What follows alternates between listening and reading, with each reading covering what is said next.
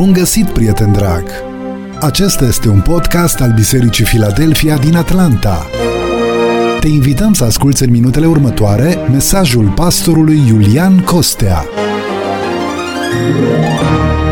Mesajul a fost înregistrat în decursul anului 2018. Îți dorim audiție plăcută și benefică pentru suflet.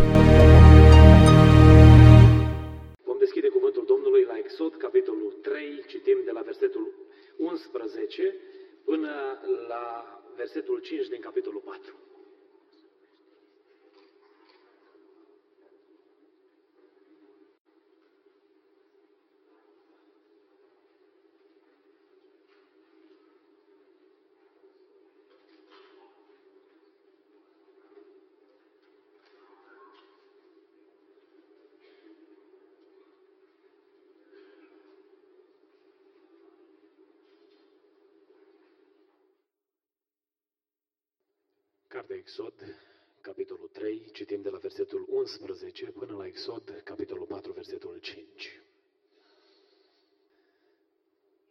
Moise a zis lui Dumnezeu, Cine sunt eu ca să mă duc la Faraon și să scot din Egipt pe copiii lui Israel? Dumnezeu a zis, Eu voi fi negreșit cu tine. Și iată care va fi pentru tine semnul că eu te-am trimis. După ce vei scoate pe popor din Egipt, veți sluji lui Dumnezeu pe muntele acesta. Moise a zis lui Dumnezeu, Iată când mă voi duce la copiii lui Israel și le voi spune, Dumnezeul părinților voștri m-a trimis la voi și mă vor întreba, care este numele lui? Ce le voi răspunde? Dumnezeu a zis lui Moise, Eu sunt cel ce sunt și a adăugat, vei răspunde copiilor lui Israel astfel, Cel ce se numește Eu sunt m-a trimis la voi. Dumnezeu a mai zis lui Moise, așa să vorbești copiilor lui Israel. Domnul Dumnezeul părinților voștri, Dumnezeul lui Avram, Dumnezeul lui Isaac și Dumnezeul lui Iacov m-a trimis la voi. Acesta este numele meu pentru veșnicie. Acesta este numele meu din neam în neam. Du-te strânge pe bătrânii lui Israel și spune-le, mi s-a arătat Domnul Dumnezeul părinților voștri, Dumnezeul lui Avram, lui Isaac și lui Iacov. El a zis, v-am văzut și am văzut ce vi se face în Egipt. Și am zis, vă voi scoate din suferința Egiptului și vă voi duce în țara cananiților, hetiților, amoriților, fereziților, heviților și ebusiților, într-o țară unde curge lapte și miere. Ei vor asculta de glasul tău și te vei duce tu și bătrânii lui Israel la împăratul Egiptului și îi veți spune, Domnul Dumnezeul evreilor s-a întâlnit cu noi. Dă nevoie să mergem cale de trei zile în pustiu ca să aducem jertfe Domnului Dumnezeului nostru. Știu că împăratul Egiptului n-are să vă lase să plecați decât silit de o mână puternică. Eu îmi voi întinde mâna și voi lovi Egiptul cu tot felul de minuni pe care le voi face în mijlocul lui. După aceea, are să vă lase să plecați. Voi face chiar ca poporul acesta să capete trecere înaintea egiptenilor și când veți pleca, nu veți pleca cu mâinile goale. Fiecare femeie va cere de la vecina ei și de la cea care locuiește în casa ei vase de argint, vase de aur și haine pe care le veți pune pe fii și fiicele voastre și veți jefui astfel pe egipteni.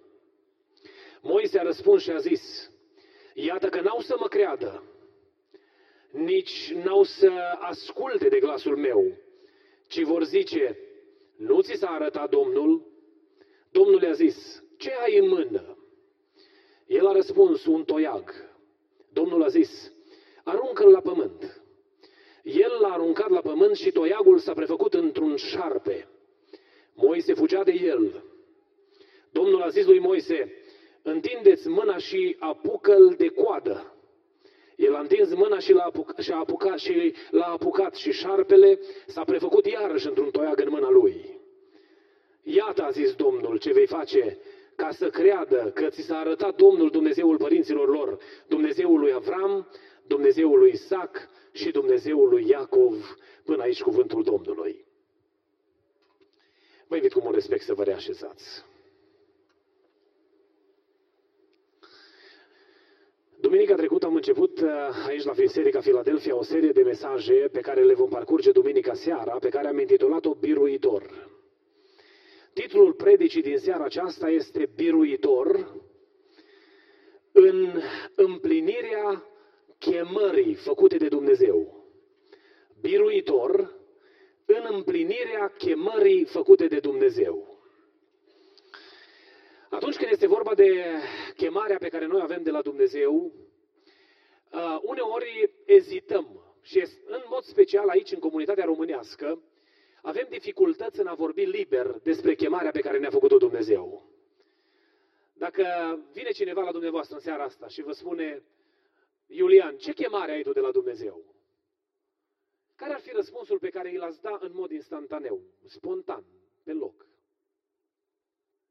Poate în mintea dumneavoastră zice, mai, dar a, dacă îi spun ce m-a chemat Dumnezeu să fac, o să creadă că mă laud sau...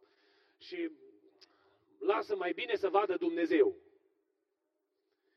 Sau poate o să spunem, o, o să creadă că sunt prea arogant și disprețuitor și mă gândesc că eu sunt, crede că eu sunt mai special decât alții și dacă am să spun chemarea pe care o am de la Dumnezeu, o să mă privească cumva că mă văd prea înalt și unde nu mi se cuvine să mă așez și am să fiu judecat. Sau dacă suntem întrebați care este chemarea lui Dumnezeu, pur și simplu nu știm. Sau nu ne-am mai gândit la treaba asta poate de ani de zile. Nu ne-am mai gândit oare care-i menirea mea în lumea asta, nu? Poate am intrat într-un ciclu al vieții prin care venim la biserică, ne rugăm, uh, cântăm lui Dumnezeu, uh, ascultăm cuvântul lui Dumnezeu, mergem acasă, venim iară la biserică, când avem ocazia pe aici, pe acolo, facem o donație și în felul acesta suntem liniștiți în sufletul nostru că suntem și noi oameni de bine care ne vedem, ne urmăm drumul și ne facem datoria, așa, de copiii lui Dumnezeu, că venim la biserică, că nu ne comportăm urât în societate și că, de fapt, uh, Dumnezeu știe cam cât putem noi să facem și mulțumit cam cu ce îi oferim. Vreau să-ți spun în seara are o chemare mare pentru viața ta, înaltă. Și chemarea aia pe care ți-a făcut-o Dumnezeu are așteptarea ca tu să o împlinești. Și eu să împlinesc chemarea aia. Dumnezeu așteaptă ca eu să-mi împlinesc rostul în lumea aceasta. Dacă ar trebui să ne facem epitaful sau propoziția care trebuie scrisă pe monumentul funerar, fie că e cruce sau piatră sau lemn sau ce-o fie acolo, cum ne-ar place să fie sintetizată viața noastră în cuvintele alea scurte, în propoziția aia scurtă care descrie, descrie viața noastră? Sau când ne-ar fi scris necrologul, cum ni s-ar place, cum, ce ne-ar place să fie spus despre noi? Mi-aduc aminte și uh, am auzit o întâmplare, nu știu cât de adevărată este, că o familie au mers la înmormântare, murise tata din familie. Și capacul era închis la sicriu și când a început predicatorul să vorbească, a început să spună despre persoana care este în sicriu. Și a început să spună că a fost un om bun, că a făcut cu tare lucru, cu tare lucru, cu tare lucru. La care unul din copii o ghiontește pe mama și spune, cred că am greșit camera, asta n-are cum să fie tata. Ce s-ar putea spune despre noi? Cum am trăit în lume? Care este misiunea pe care ne-a credințat-o Dumnezeu? Citesc în cartea Apocalipsa și e un cuvânt care mă înfioară. Probabil uh, dumneavoastră sunteți foarte familiar cu, uh, cu cuvântul acesta, pentru că este partea din Apocalipsa pe care o citim și nu ne este greu să ne pronunțăm la ea. Sunt multe părți din, din cartea Apocalipsei la care avem rezerve și parcă nu ne vine să ne pronunțăm așa ușor. Dar când e vorba despre mesajul celor trei, adresat celor trei biserici din uh, cartea Apocalipsei, cam suntem ok să răspundem, pentru că am auzit foarte multe predici, știm cam despre ce este vorba acolo. Auziți ce îi spune domnul pastorului bisericii, unea dintre biserici, bisericii din Efes.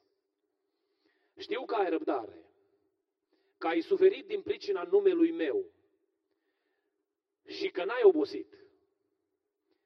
Dar ce am împotriva ta este că ți-ai părăsit dragostea din tâi. Adus dar aminte de unde ai căzut, pocăiește-te și întoarce-te la faptele tale din tâi. Altfel, voi veni la tine și îți voi lua sfeșnicul din locul lui dacă nu te pocăiești. Mesajul ăsta e un mesaj aspru. Să-ți spună Dumnezeu, ți-am dat o responsabilitate. Ai început să-ți o împlinești bine. Dar undeva pe drum ai falimentat. Ai căzut. Ce vreau să faci este să te duci înapoi la locul ăla unde ai căzut, să iei lucrurile din nou de unde le-ai lăsat și să începi să-ți împlinești misiunea, menirea.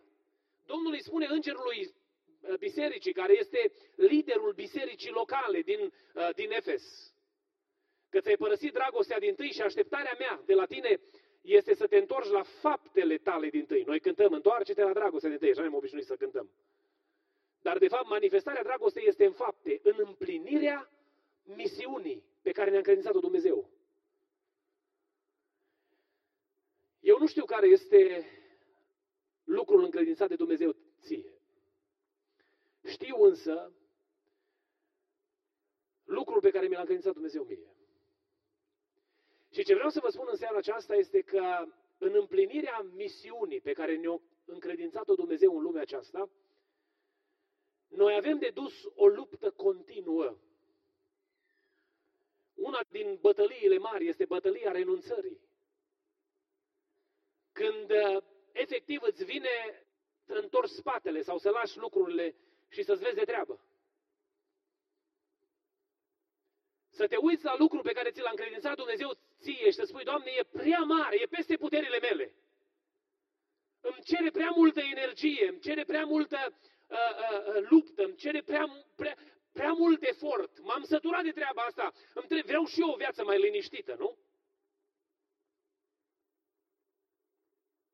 Lucrul ăsta se întâmplă la pastori, lucrul ăsta se întâmplă la oameni care slujesc în laudă, cântând lui Dumnezeu. Lucrul acesta se întâmplă la oameni care au un dar special în îngrijirea nevoilor sociale, prin dăruire financiară. Lucrul acesta se întâmplă celor care au un dar special de mijlocire, rugăciune. Lucrul acesta se întâmplă celui care are o abilitate specială din partea lui Dumnezeu de a-L propovădui pe Domnul de la om la om. Lucrul acesta se întâmplă în viața omului care are abilitatea de a-L glorifica pe Dumnezeu prin prezența Lui. Lucrul ăsta se întâmplă pe toate planurile. Ajungem la, anumit, la un anumit moment în experiența noastră, în împlinirea misiunii lui Dumnezeu, când dăm bătălia și bătălia pe care o dăm este bătălia renunțării. Când unii dintre noi renunță, unii dintre noi cedează, unii dintre noi spun nu mai pot și s-a terminat. Am adus înaintea dumneavoastră acest bărbat pentru că putem învăța de la el cum să ducem lupta aceasta și să ieșim biruitori. Sunteți familiar cu istoria lui Moise. Moise este omul pe care Dumnezeu îl salvează în mod miraculos din apele Nilului. Face Dumnezeu o minune pentru băiatul ăsta. Mama lui îl pune cu credință în apele acelea periculoase. Râul, este, râul Nil este unul dintre râurile care au cea mai mare populație de crocodili. Îl aruncă în gura acestor animale și îl pune pe apa aceea și vine mâna lui Dumnezeu și protejează copilul acesta. Și copilul acesta ajunge în mâinile, în brațele fiicei lui Faraon. Intrat în casa lui Faraon, era acolo pe aproape sora lui Moise. Și când vede că copilul a ajuns la curtea lui Faraon, s-a dus și a spus, am eu o soluție, tu nu-l poți alăpta. Tu nu poți să-l crești, nu te poți ocupa de el. Dar știu eu una din femeile evreilor care poate să se ocupe de el. Știți că sclavii n-aveau ce căuta în casa împăratului? Deci aici e minuni. Noi citim așa și trecem repede. Că vine o fetiță și vezi, Doamne, drăgălașă și-o primit-o. Păi când se apropia un sclav de palatul regal, putea să fie ucis. Și face Dumnezeu prima minune că îi deschide drum acestei fete să vorbească despre planul lui Dumnezeu. Să-i spună cum poate fi crescut copilul acela. Și ajunge copilul din nou în brațele mamei lui. Pentru că era mâna lui Dumnezeu la lucru în viața acestui bărbat. Și începe mama lui să-i spună, pe lângă cântecele acelea frumoase cu care la dormea, spune cuvântul Domnului că începe să-i spună misiunea pe care el o are. Că el e un bărbat ales de Dumnezeu și că el poartă pe umeri o responsabilitate din partea lui Dumnezeu. Că el este omul cu care Dumnezeu va scrie istorie. Și crește Moise cu convingerea că este omul ales de Dumnezeu. Și la un moment dat iese pe străzile uneia din cetățile egiptene și vede pe doi dintre frații lui, evrei, certându-se și merge la vede, vede pe doi dintre frați a, a, având un argument și stă de vorbă cu ei. Și când le spune să nu se mai certe, unul din ei strigă către el, ce ai să-mi faci și mie ca și egipteanului pe care l-a omorât? Pentru că într-una din zilele precedente, fiind cu inima frântă datorită asupririi prin care trecea poporul Israel, s-a dus și l-a lovit și l-a omorât pe unul din egiptenii care păzeau pe sclavii evrei. În momentul în care Moise și-a dat seama că se știe despre lucrul lui, despre fapta pe care a făcut-o, ia drumul pustiei și drumul ăsta durează 40 de ani. Eu nu știu ce s-a întâmplat în inima lui Moise la momentul acela. Dar a fost momentul în care probabil Moise a, a avut o mulțime de conversații cu el însuși și cu Dumnezeu. Probabil își spunea, toate lucrurile pe care ți le-a spus mama ta nu sunt decât o prostie. N-are nimic de a face cu realitatea. Tu nu ești ales. Tu nu ești chemat. Tu nu ești pus deoparte pentru lucrarea asta specială a lui Dumnezeu. Și 40 de ani umblă din casa împăratului la oile socrului său. După 40 de ani are loc revelația. Și într-un rug despre care Biblia spune că era o vedenie, Moise a văzut de departe vedenia aceasta a rugului care era în flăcări. Și a venit să vadă ce-i vedenia aceasta, pentru că el nu-și putea imagina că un buș sau un, un, un rug care arde trebuie mistuit și focul ăla nu se mai stingea. Probabil că l-au văzut 10 minute, 50 de minute, o oră, l-au văzut 3 ore. Nu știu, că nu ne spune Biblia cât a durat. Dar i-a atras atenția că nu se mistuia. Cât să dureze să ardă un rug din acela? 10 minute, 15 minute la căldurile acelea și uscăturile care erau în zona aceea? Indiferent cât a fost timpul acela, el la un moment dat i-a sărit în ochi că focul ăla nu se mai stinge. Și s-a dus să vadă ce se întâmplă.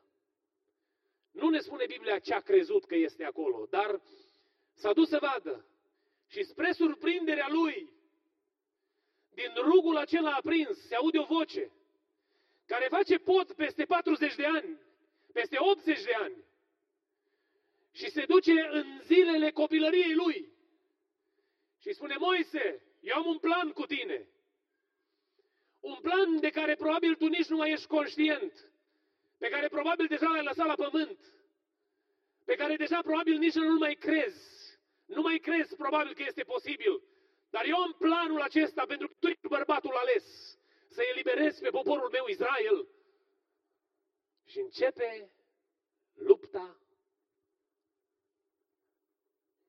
cu provocarea aceasta de a renunța.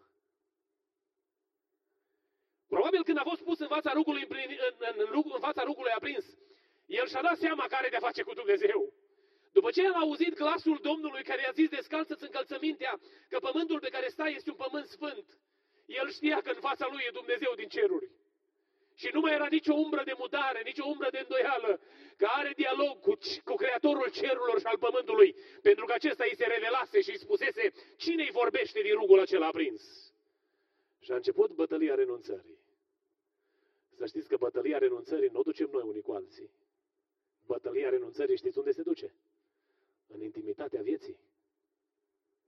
Nu se duce public, nu se duce probabil după frământări publice și după provocări cu care noi ne confruntăm în viață, ajungem să ne ducem în intimitatea părtășiei noastre în colțul nostru ascuns al părtășiei cu Dumnezeu și începe bătălia renunțării cu Dumnezeu însuși.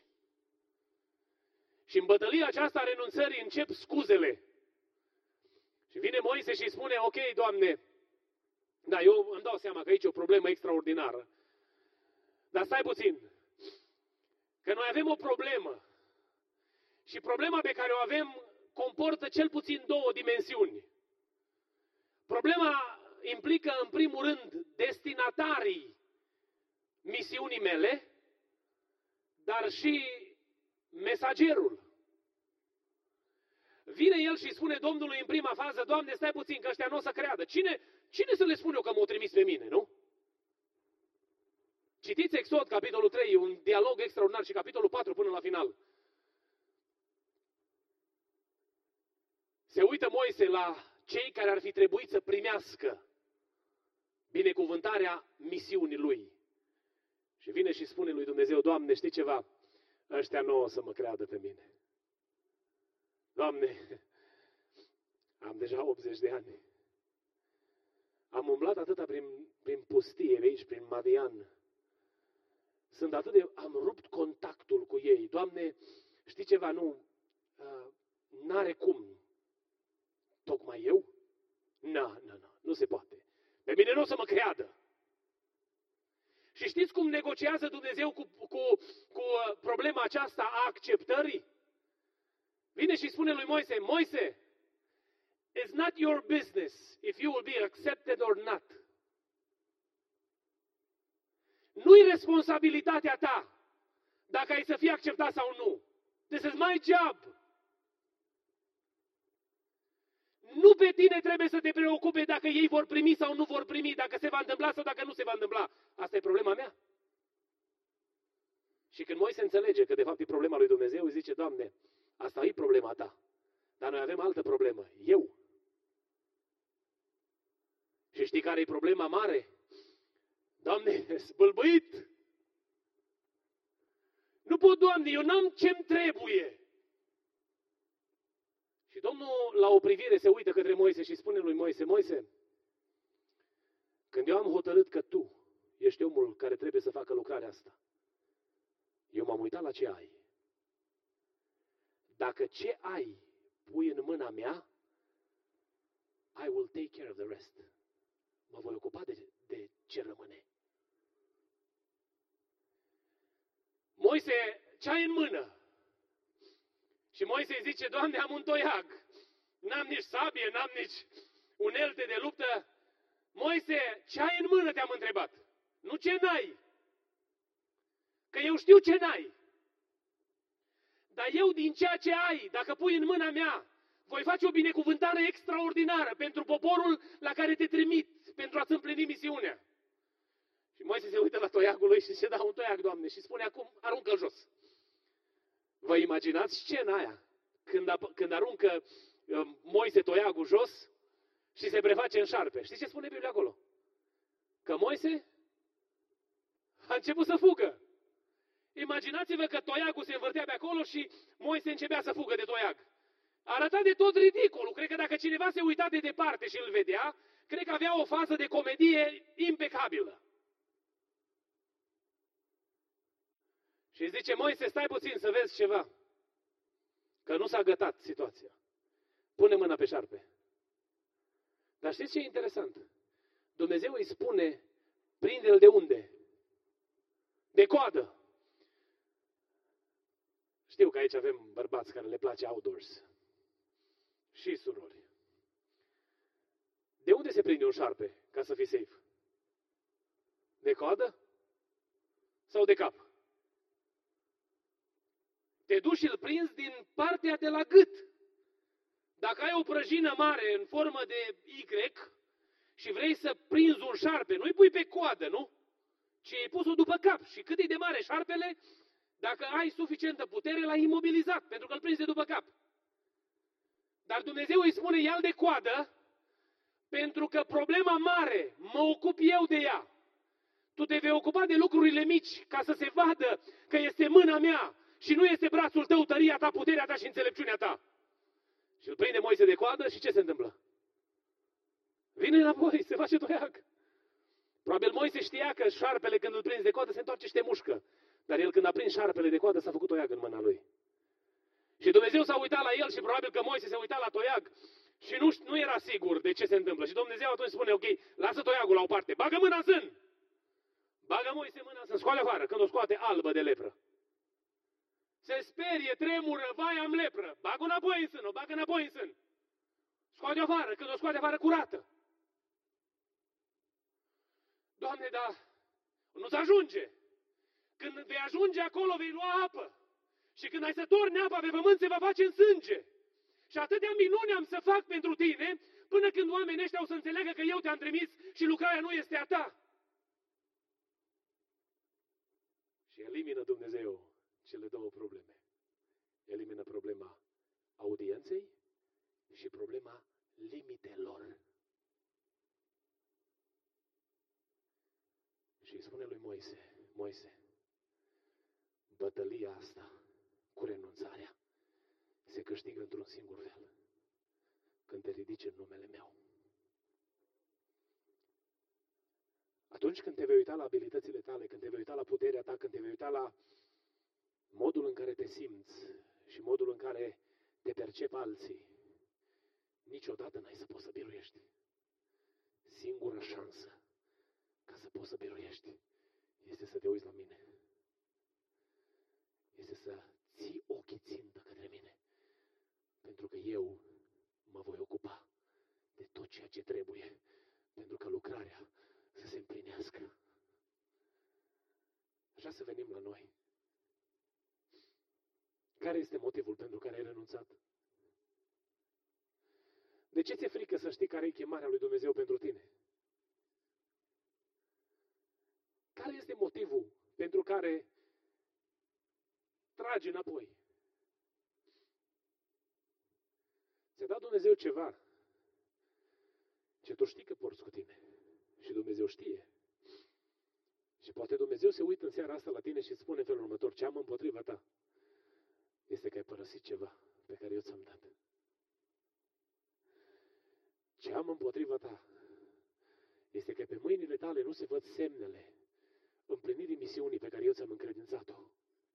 Și poate în seara asta e justificat să-i spui Domnului, Doamne, eu am vrut.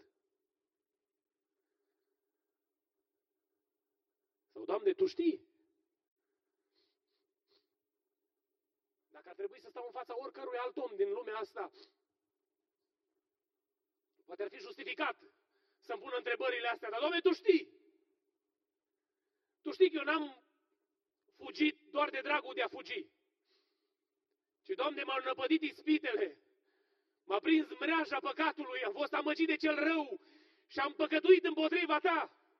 Și nu mai pot, Doamne, să-mi împlinesc misiunea, că sunt murdar. Nu mai pot să stau înaintea Ta, că atunci când mă ridic, diavolul îmi șoptește la ureche ce am făcut cu 5 ani, cu 10 ani, cu 20 de ani. Și în mod constant mă pistonează. Și oricât aș vrea, nu mai pot, Doamne, s-a terminat. Sunt bâlbâit, Doamne. Problema e atât de veche. Știi ce vrea să spună Duhul Sfânt în seara asta? Că problema fără de legilor, care se pun la temelia justificării renunțării, pot fi date la o parte prin sângele lui Hristos. Și dacă ai motive întemeiate să nu-L slujești pe Dumnezeu datorită păcatelor tale, Dumnezeu îți spune seara asta, te iert în numele lui Isus. Pentru că prin jertfa de la Calvar există iertare. Binecuvântat să fie numele Lui. Noi nu putem sta, eu nu stau înaintea dumneavoastră bazat pe neprihănirea mea, ci stau înaintea dumneavoastră bazat pe neprihănirea Lui. Pentru că într-o zi la Golgota, Iisus Hristos, Fiul lui Dumnezeu, și-a întins mâinile și a murit pentru toate păcatele mele. Am fost curățit prin sângele de la Calvar și îndrăzneala pe care o am, am în numele Lui. Pentru că lucrarea este a Lui. Binecuvântat să fie numele Lui.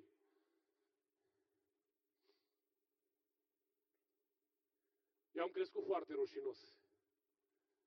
Când am fost mic și mi-a trebuit ani de zile ca Dumnezeu să negocieze cu problema asta. Stăteam lângă fusta mamei și o dată m-a pierdut mama în piață. Că eu nu puteam vorbi în public și m-am prins de fusta la altă femeie. Și când am ajuns la femeia, eu a fost drag, că m-a văzut că mă țineam de fusta ei și când am am ajuns la capătul pieței, m-am uitat și am văzut că nu-i mami, m-am îngrozit. M-am dus la școală, stăteam în ultima bancă, pentru că nu-mi plăcea să vorbesc. N-aveam puterea să vorbesc. Eram rușinos, nu puteam să-mi deschid gura în fața oamenilor. Și a trebuit mult timp Dumnezeu să negocieze cu problema asta. Dar a venit ziua când am înțeles că glasul ăsta îi aparține lui Dumnezeu. După ce mi s-au îmbolnăvit plămânii și am avut riscul de a avea cancer la plămâni, și mi-am dat seama că s-ar putea să nu mai pot sufla normal niciodată în viață, i-am spus Domnului, Doamne, mâna Ta care a dus vindecarea este provocatoare și voi face angajamentul de a te sluji pe tine. Și Dumnezeu a dat la o parte predica Credeți că s-a gătat treaba la 17 ani? Când s-a rezolvat problema cu plămânii? Când am început să prind curaj și după ce am cântat o cântare în fața oamenilor, le-am spus oamenilor să se pocăiască, că Dumnezeu vrea să fim pocăiți? S-a gătat atunci? Urmat altele. Și a venit diavolul și atât de specialist era. Stăruiam după botezul cu Duhul Sfânt și rugam pe Domnul să mă umple de Duhul Sfânt. Și mi-aduce aminte Duhul Sfânt, tu ai ceva cu fratele Pomohaci.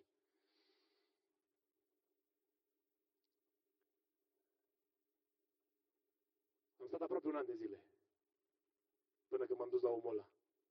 Și să-i spun, iartă-mă, te rog, că te-am judecat aiurea. Dumnezeu s-a îndurat de mine și m-a botezat cu Duhul Sfânt. Dar credeți că s-au oprit lucrurile aici? Știți când a fost ultima dată când a trebuit să duc bătălia cu renunțarea? Azi dimineață. Pentru că diavolul nu se va opri. Dar noi nu biruim bazat pe abilitatea noastră, ci biruim bazat pe numele lui Isus Hristos. Pentru că El este Domnul nostru, lăudat să fie numele Lui. El rezolvă, elimină toate problemele pe care noi le punem înaintea Lui. N-ai vrea și tu să te ridici în numele Domnului? Te uiți la tine și spui că ești neputincios? Că tu n-ai influență prin contextul împrejurărilor în care te-ai născut? Că pe tine nu te bagă nimeni în seamă? Și că darul pe care ți l-a dat Dumnezeu n-are cum să fie un dar valoros pentru Biserica Domnului pentru că tu n-ai credibilitate? Dumnezeu construiește credibilitatea ta. Dacă te ridici în numele Lui și Dumnezeu întinde mâna către tine și spune, Iulian, în numele meu, ai să vezi lucruri extraordinare. Poate diavolul vine la urechi și spune, ai fost un fugar. Și atunci când a trebuit să plătești prețul, n-ai stat, te tras la o parte. Și ai umblat 40 de ani prin Madian. Pentru că ți-a fost frică să dai piept cu realitatea din Egipt.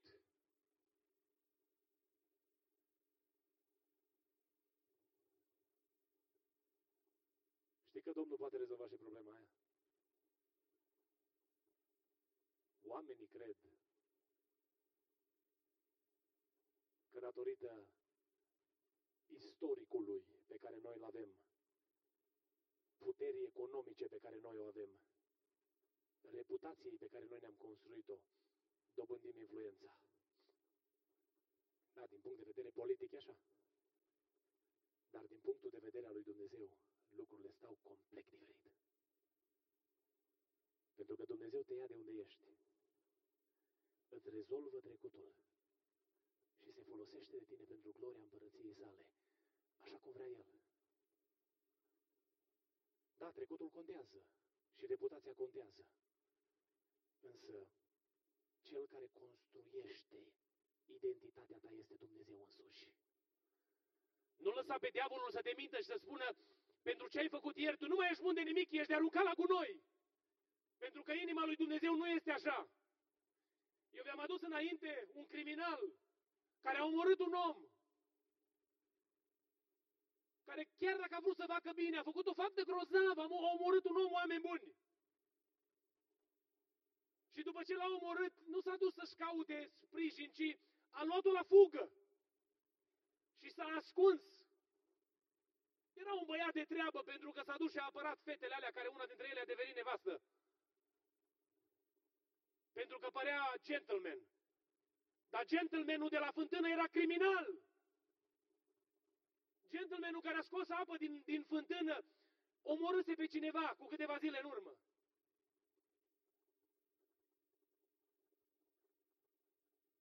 Eu nu vreau să vă scutur teologia în seara asta. Dar cred că Duhul Sfânt vrea să stea de vorbă cu noi, cu fiecare dintre noi.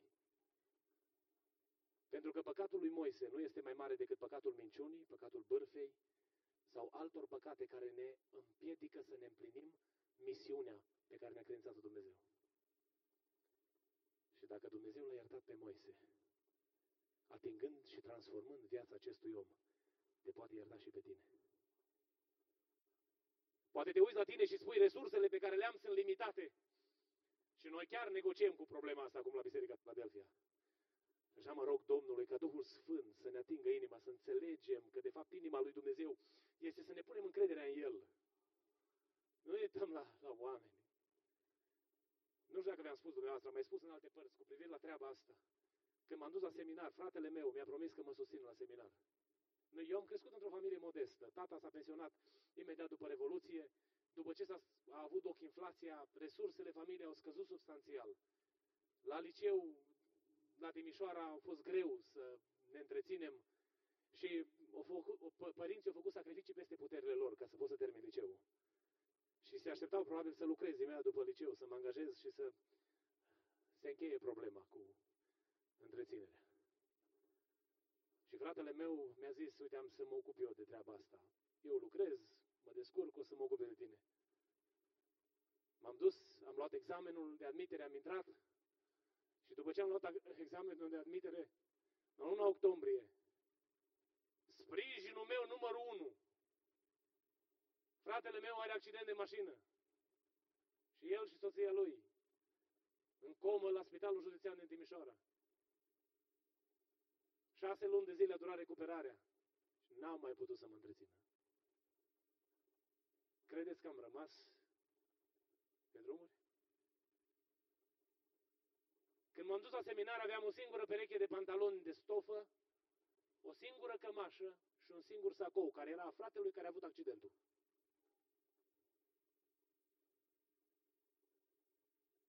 Zece bărbați din biserică s-au mobilizat și au zis vom sta în spatele tău și vom, îți vom purta de grijă. Pentru că atunci când Dumnezeu are un plan cu tine, Dumnezeu will provide. Să aibă grijă. Și pe niciunul din noi nu ne lasă. Eu mă uit la Biserica Filadelfia acum, noi ne uităm la clădirea aia și ne îngrozim. Vreți 3 milioane de dolari, mulți bani, sunt foarte mulți bani, nu mulți. Și ne uităm la planul pe care îl are Dumnezeu și spunem, oh, e prea mare pentru noi. Yes, e foarte mare pentru noi. Nu știu, s-au adunat anul trecut, în 2017, undeva 700 și ceva de mii, 780 de mii, la Biserica Filadelfia. Da, e o sumă mare, dar au fost și cheltuieli mari. Și ne uităm la dita mai proiectul și spunem, oh, e prea mare pentru noi. Yes. But where is God in this picture?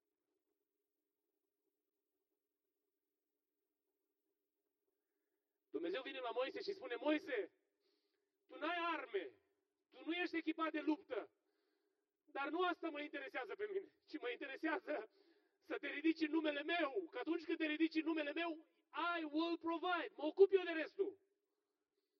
S-a ocupat Dumnezeu sau nu? A urmat perioada și a urmat 40 de ani de înflorire, creștere cu rapoarte exuberante, an după an se raporta creștere, fără niciun fel de pierdere, nu?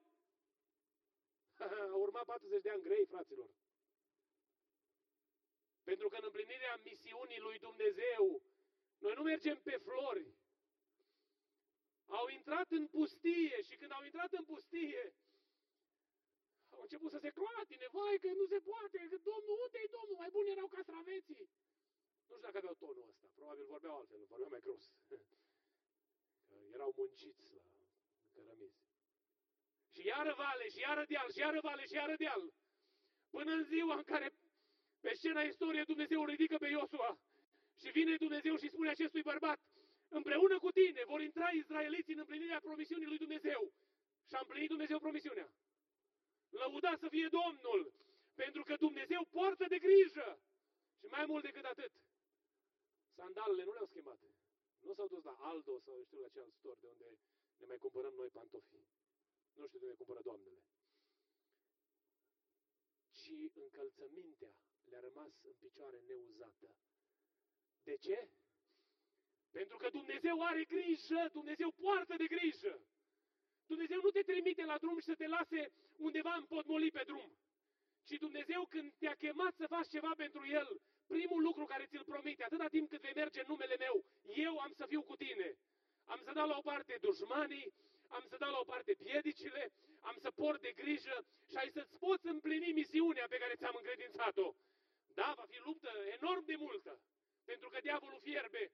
Când am anunțat post la Biserica Filadelfia, următoarele zile au fost zile de calvar și o grămadă de împotrivire spirituală.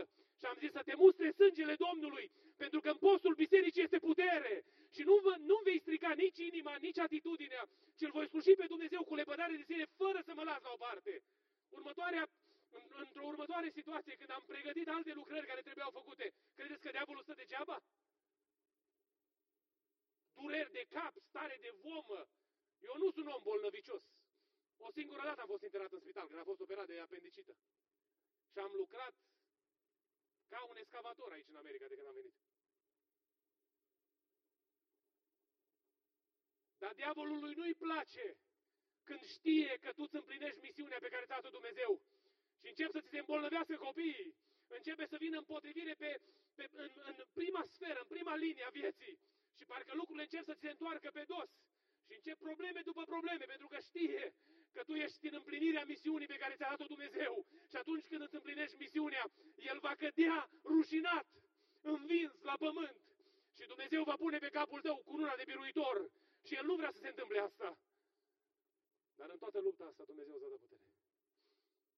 Vine altileria cea mai mare a diavolului și vine mâna iubitoare a lui Hristos și te îmbrățișează. Și simți pacea lui Hristos. În ciuda unei învălmășele a luptei, tu ai pace. Cântăm noi cântarea să ai pace în mijlocul furtunii. Noi o cântăm noi așa, să ai pace în mijlocul necazului tău. Și o cântăm uneori ținând cont mai mult de acorduri decât de relevanța cântării. Dar știți că în mijlocul necazurilor, dacă avem pace, ai mâna lui Dumnezeu, prin Duhul Sfânt. O, lăuda să fie numele Lui! Nu te mai uita la ce ai tu, pentru că ce ai tu este de fapt mare. Uită-te la ce poate să facă Dumnezeu cu ce ai tu. Pentru că lucrul pe care Dumnezeu ți l-a dat poate să devină supranatural în mâna lui Dumnezeu. Și poți să vezi lucrări extraordinare împreună cu Dumnezeu. Lăuda să fie numele Lui. Noi am obișnuit că la lucrările de vindecare sunt lucrători care trebuie să aibă, Domnul, un dar special de vindecare. Știți că Dumnezeu vindecă și la punerea mâinii unei mame asupra unui copilaș care este bolnav V-am spus nu de mult de sora Ildico și poate odată o să treacă pe la noi și o să rog să mărturisească cum stătea în spatele bisericii și avea fetița ei acea umflătură la gât și s-a rugat acolo în spatele bisericii și a pus mâna pe umflătura fetiței și umflătura s-a desuflat pe loc. Era suspectă de cancer, dar Dumnezeu s-a atins în mod supranatural, pentru că ce ai tu mic devine mare în mâna lui Dumnezeu. Am întâlnit oameni care și-au deschis gura și au zis așa vorbește Domnul și apoi au tremurat și le era frică că ce se va alege de ei, li se va strica reputația dacă nu li se împlinește cuvântul. Dar te au cuvântul. Dacă e cuvântul tău, e reputația ta în joc. Dacă e cuvântul lui Dumnezeu, e reputația lui. Și dăm voie să spun ceva. Dumnezeu are grijă de cuvântul lui să-l împlinească.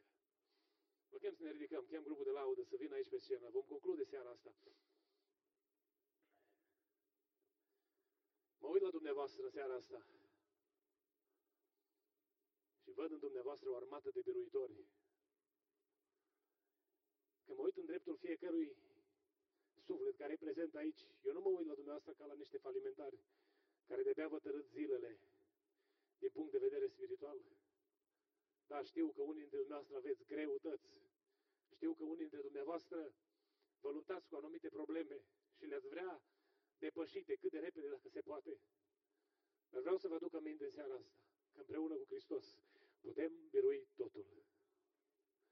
Noi suntem mai mult decât biruitori prin acela care a, care a venit și a murit pentru păcatele noastre, binecuvântat să fie numele Lui. Și vreau să vă chem în numele Domnului Isus Hristos la o viață de biruință. Dacă vine diavolul în, în mintea dumneavoastră și încearcă să vă oprească din a vă împlini menirea pe care vi-a încredințat-o Dumnezeu, nu vă lăsați intimidați de cel rău, ci ridicați-vă în numele Domnului. Uitați-vă țintă în ochii vrăjmașului și declarați prin autoritatea sângelui lui Hristos. Ai fost biruit la Golgota, tu n-ai nicio putere asupra mea și asupra vieții mele. Dacă suflă amenințarea asupra casei tale, mustră-l în numele lui Hristos, pentru că El nu are putere asupra casei tale. El vine și răgnește ca un leu. El nu este leu? El strigă numai ca să-ți, crie, să-ți, crie, să-ți provoace intimidare. De fapt, leul adevărat știți cine este? Este leul din Iuda. Și leul acela nu distruge, leul acela răscumpără. Leul acela nu omoară, leul acela dă viață. În numele lui Isus Hristos. Vă chem la o viață de biruință. Nu vă lăsați, nu vă opriți, nu, vă, nu lăsați pe diavolul să, să vă doboare la nivelul minții.